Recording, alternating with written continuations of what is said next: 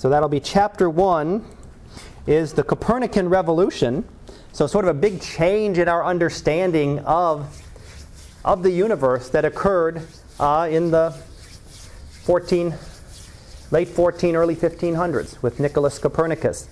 And he was one of the first, not the first, but one of the first to actually suggest that instead of the earth being at the center, that maybe things would make a lot more sense if the sun was at the center of the universe. Now, didn't put didn't get to exactly to where we are today, was still just changing what was at the center. So instead of the earth being at the center of the universe, now the sun's at the center of the universe. So not to our current understanding where we're no place special.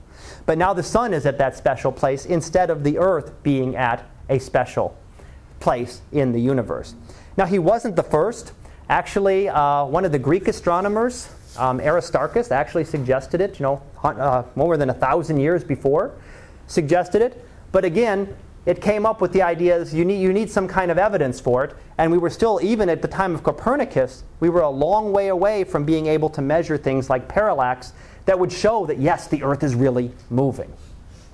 So, what we're going to look at in this chapter is, first of all, the motions of the planets. How do the planets appear to move in the sky?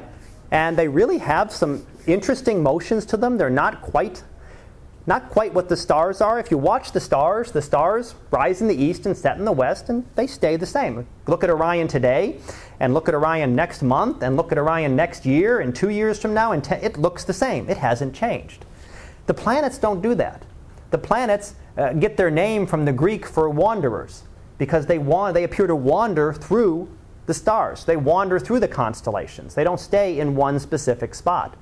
And they have a very unusual motion that we'll look at here coming up. Birth of modern astronomy is usually considered the Renaissance in Europe. So the idea that then the Earth is not the center of the universe, the development of some of the laws of motion and gravity that we'll be talking about in the next couple of chapters that come up there are very important for, the, for that, for our understanding of you know, modern ideas. And then we'll look at some of what came up in the Renaissance, primarily the laws of planetary motion developed by Kepler that actually explained how the planets moved around the sun and made, much, made predictions much easier than had been done previously. And we'll sort of lead in with Newton here. Newton's laws here. We're not talking about gravity. Actually, gravity is chapter 2 in this book. So we'll come to back. We'll talk about Newton in this chapter in terms of his laws of motion and how things appear to move. And then next chapter we'll actually come up to the um, to his law of gravitation. So let me just give you a little bit on how the planets move. And here's an example. Uh, up in the little inset there, is how a planet, if you looked at the planet over time, how it would appear to move. Not a very simple, not a very simple motion. As you watch it, it comes around, it makes some sort of unusual loops, and then goes back again. Another time around, it'll make a different kind of loop and come around here. And that means when you're looking at the planet, normally it wanders through the stars in nice direction, nice orderly direction. It's going here November, December, January. It's moving in one nice smooth direction. That's what the sun does. That's what the moon does. That makes sense. But then, for no reason, you know, the planet's moving happily in this direction. For no apparent reason, it decides to stop for a second, turn around, go backwards, like it forgot something. I got to run back and get something. Stops again, and then heads back off in the direction that it was intending again. So here, November, December, January, it's moving in the normal direction.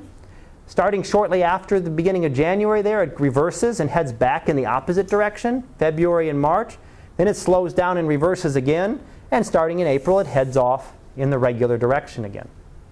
So that's one of the things that makes planets very difficult to try to explain their motion. They don't move in a very regular pattern. If they moved like the sun, just easily around, they'd be very easily to, easy to predict the planets don't move that way. They're really an unusual pattern to them.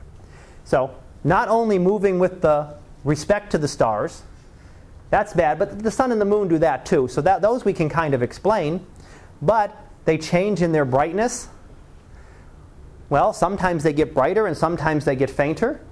If you use the model that was in place at the time, a geocentric model, meaning the Earth at the center, you would have the Earth here, And if you have Mars here orbiting around it,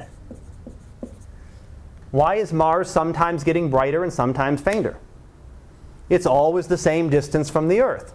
So everything circles, so we got a circle here, orbiting in a circle. The Mars shouldn't change. So there were things that had to be done to explain the brightness changes in order to explain how Mars moved around, around the Earth. How did it go? How come it decided to stop and go backwards and then go forward again? Again, a very difficult thing to explain. That backwards motion here, this is the regular motion. When it goes backwards, we call that retrograde motion. And they're difficult to describe in an Earth centered system. It can be done.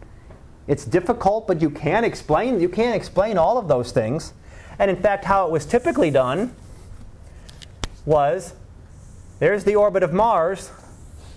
That's not Mars, that's another orbit. And here's Mars here. So Mars was on a circle, and the center of that circle was the center of the orbit, and that orbited around the Earth. Complicated, right? So not what you wanted to use. Now, if you remember, when you want to calculate positions with this, this was this what the Greeks were doing, and through the Middle Ages and into the early Renaissance, no computers, no calculators, no nothing. So you're calculating it all out by hand. So very difficult to do. The more complex it got, and as we got accurate, more and more accurate observations, you had to continually adjust things and offset things to really make it work. But it does explain retrograde motion. Normally, Mars is moving in this direction as it goes around, but when it swings on the inside here, on the inside of its retrograde loop of its what we call an epicycle, it will look like it goes backwards for a short period of time. You can adjust the size of this epicycle, you can adjust the speed of it orbiting around. You have enough parameters that you can adjust to actually match up the positions correctly. It'll explain some a little bit different distances. Sometimes Mars is a little bit closer and brighter. Sometimes Mars is a little bit further away and dimmer.